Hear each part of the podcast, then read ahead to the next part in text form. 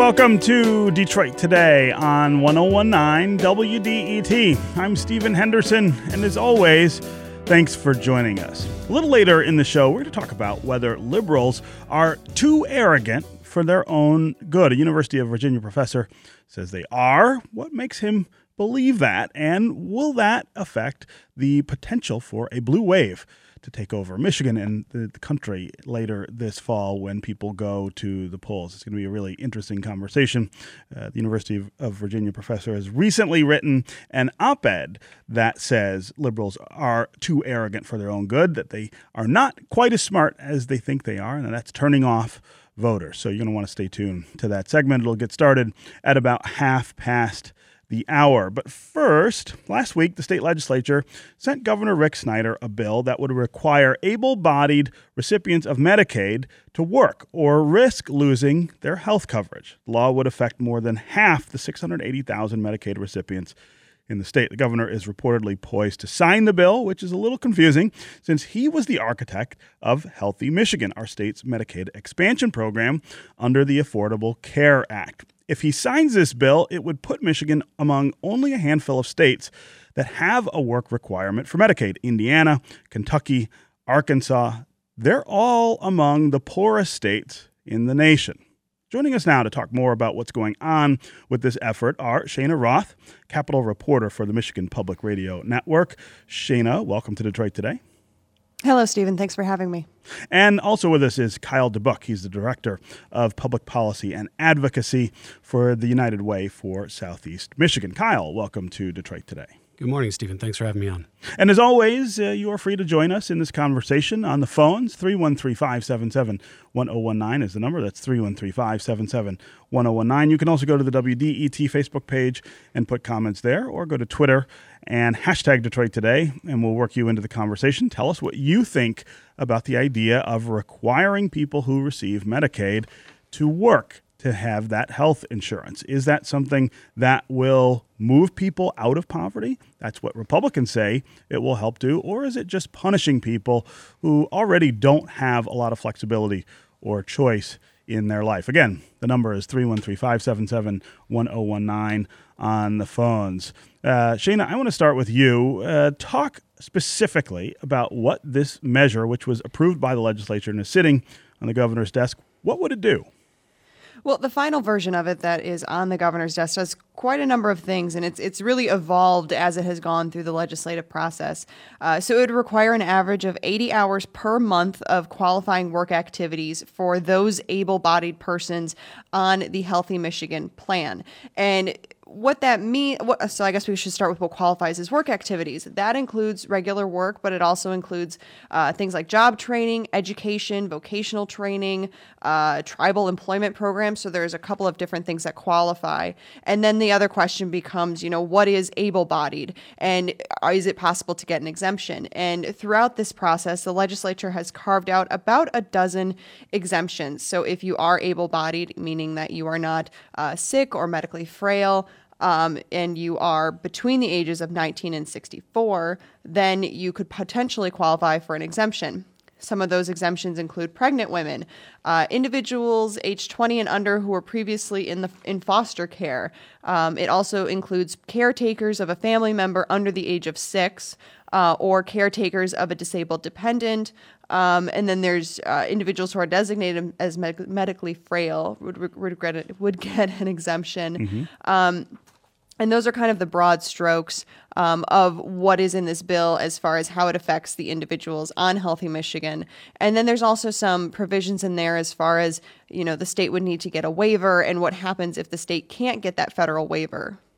So, Tom Leonard, who's the Speaker of the House, says this is a way of trying to give people a hand up, not a handout. That's language we yep. hear a lot from people on the right side of, of the aisle. Do they really believe that that's what's going on? Or is this also about just trying to maybe get more people off of Medicaid to try to save money uh, in anticipation of, of the, the high costs that the state is going to incur because of Healthy Michigan as those costs move from the federal to the state level?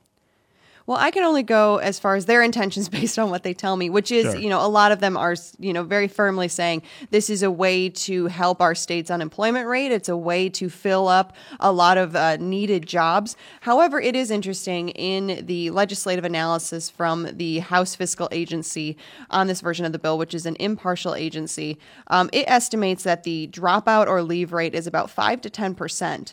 Um, it also estimates that while there are approximately 670,000 able bodied adults on the Healthy Michigan plan, um, that there will be 540,000 non-exempt able-bodied uh, persons. So you figure of the you know 670 this is a lot of numbers of these 670,000 able-bodied adults about 5 to 10% will probably leave based on the uh, agency's analysis and that would you know reduce the caseload and potentially save the state money now on the other side of it is you have Democrats who are saying, look, there's going to be reporting requirements here. People who are in the work program would have to uh, report their work, education, and all of that at least once a month. We don't know yet how much this is actually going to save because we don't know how much it's going to cost to implement this new program and to keep track and make sure that these, you know, like half a million people are actually working.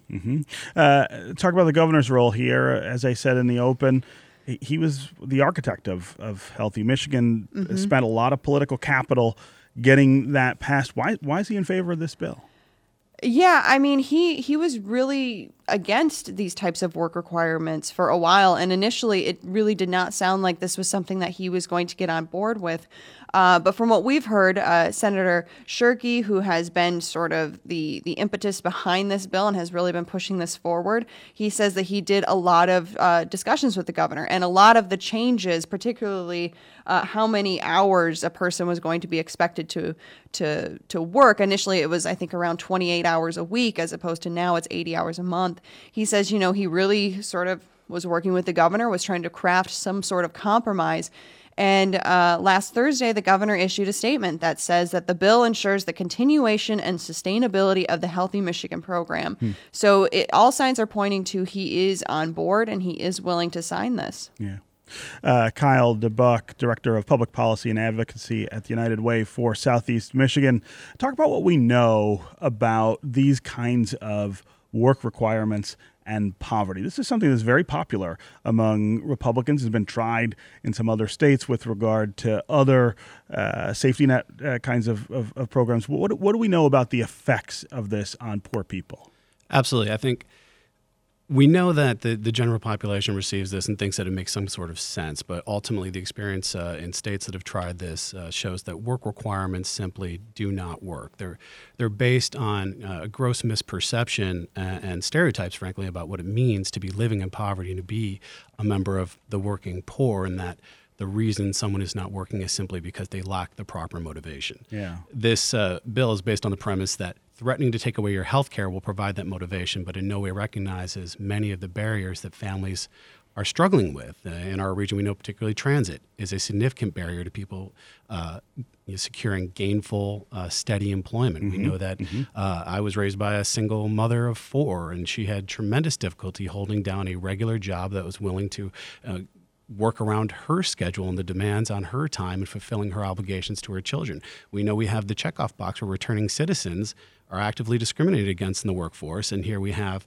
uh, a, a law saying, well, if you don't get a job, we're going to take away your health care On top of everything else. on top of everything else. So uh, we know that there's there's uh, no real practical reason that this is going to work. It it might sound good in a political soundbite, but in, in the real world, we're not addressing people's needs. And in, in our work at United Way, you know, we work with these families. We work with families that are struggling to make ends meet, and it is not for a lack of trying that people are unable to achieve financial stability. And and the state needs to be focusing on how do we address those barriers and how do we truly uh, meet the needs of these families so that they can get to the place that they want to be and we all want them to be, uh, as opposed to using Medicaid as a bludgeon. So, I mean, one of the things that, that always strikes me as ironic here is the argument that this is aimed at lifting people out of poverty by putting them into the workforce. And there is something sort of, I guess, uh, basically appealing about that, right? The idea that if people are working, they're likely to be less poor.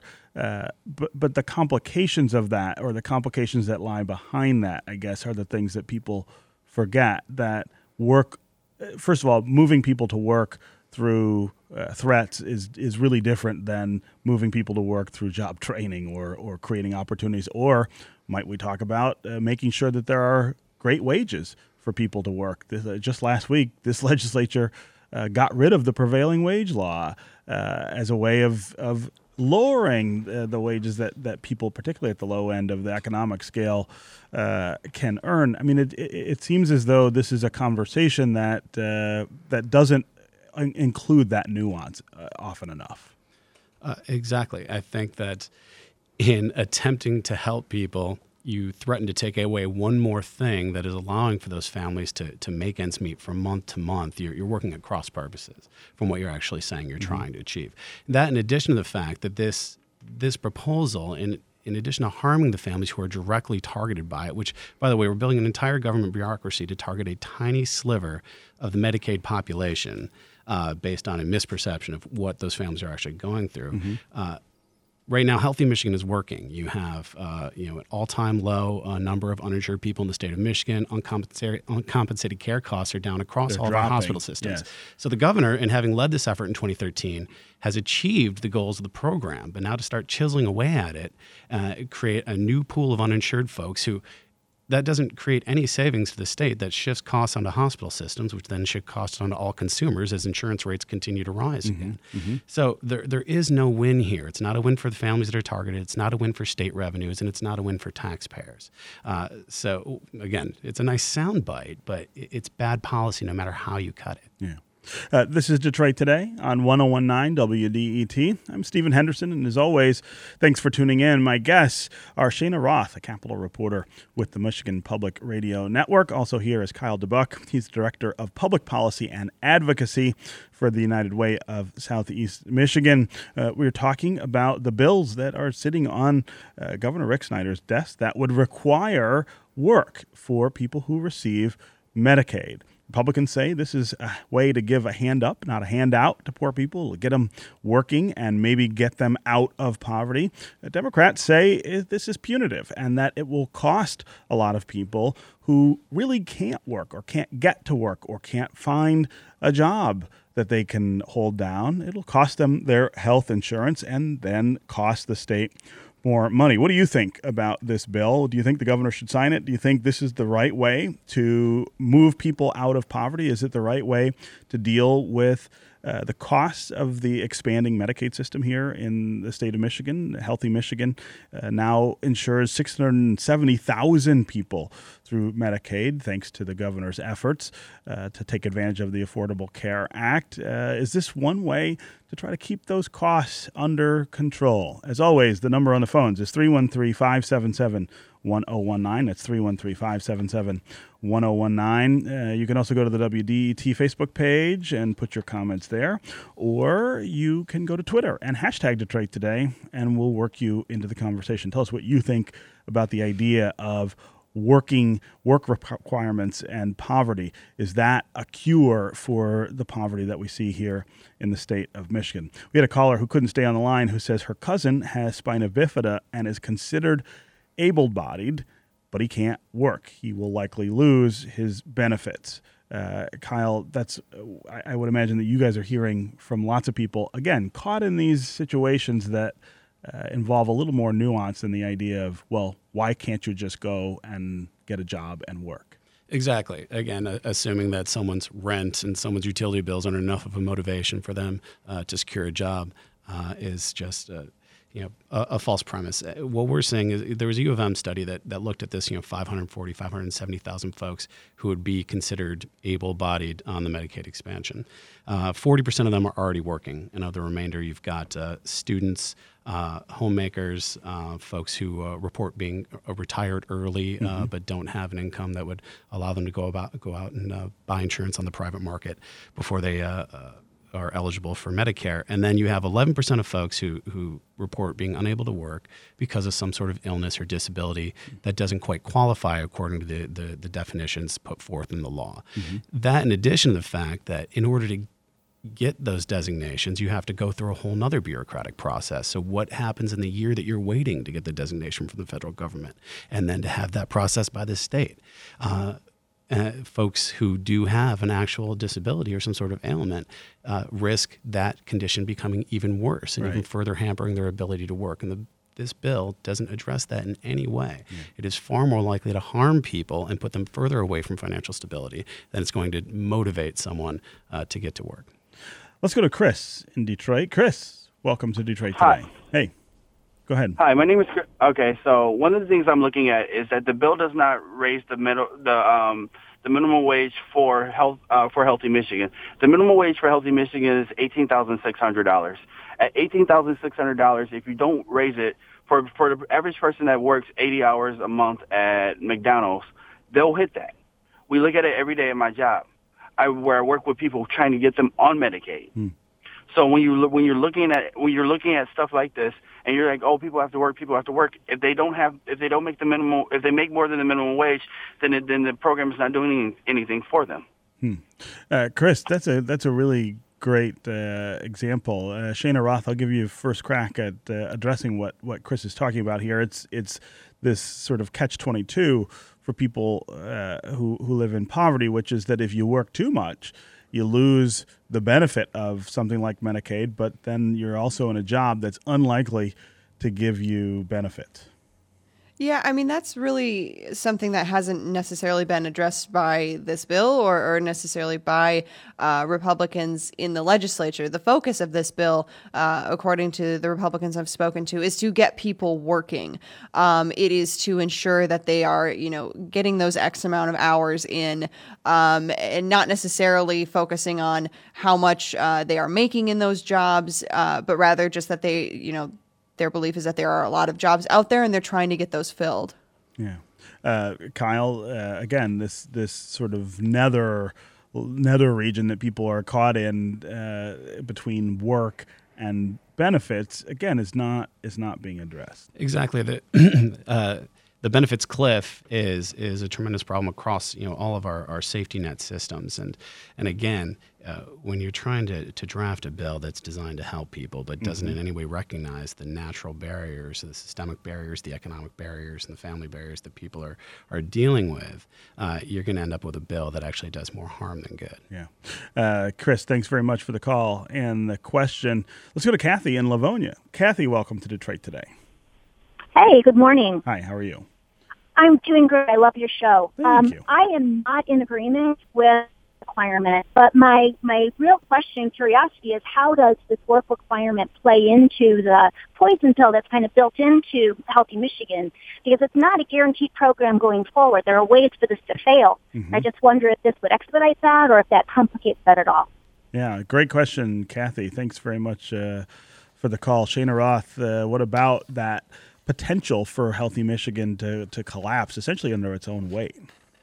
Yes, and I'm glad that uh, she brought that up because that was something that I did want to bring up. Mm-hmm. Um, and that's that that whole potential of healthy Michigan collapsing. That was kind of, according to Senator Shirkey, one of the Im- impetuses behind this bill, other than to get people working, was he uh, said that you know within a few years, healthy Michigan would not be sustainable. What's interesting is that the bill itself contains sort of its own poison pill, in that uh, if the federal government doesn't uh, authorize the uh, or approve the waiver for the work requirement because the federal government, if you want to alter uh, your Medicaid plan in this way, you would have to get a work uh, uh, a waiver from the federal government.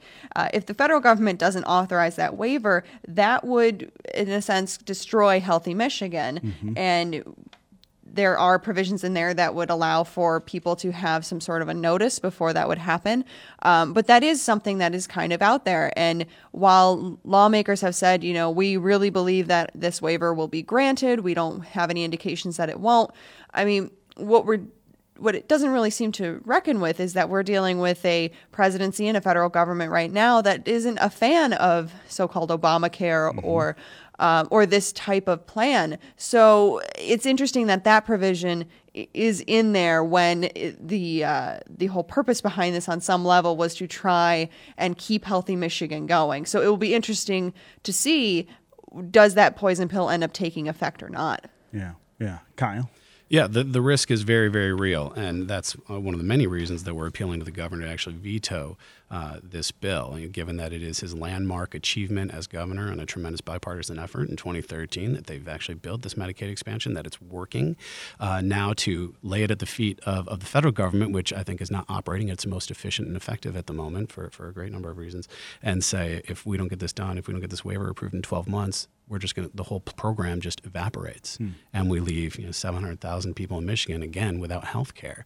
Is that really the risk to target this, this sliver of the population that we could be doing far more useful things to help achieve uh, steady employment and financial stability? Okay. Cheyna Roth, Capitol reporter with the Michigan Public Radio Network, as always, thanks for joining us on Detroit Today. Thank you for having me. Also, Kyle DeBuck, Director of Public Policy and Advocacy at the United Way for Southeast Michigan. Great to have you here as well. Thank you, Stephen. Up next, we're going to talk with a professor who says liberals aren't as smart as they think they are and are a little more smug than they should be. Also, don't forget if you have to miss out on any of today's show, you don't have to miss out on the conversation. Just go to iTunes or wherever you download podcasts. Download and subscribe to Detroit Today. Take us with you. Listen when you are ready. We will be right back with more Detroit Today.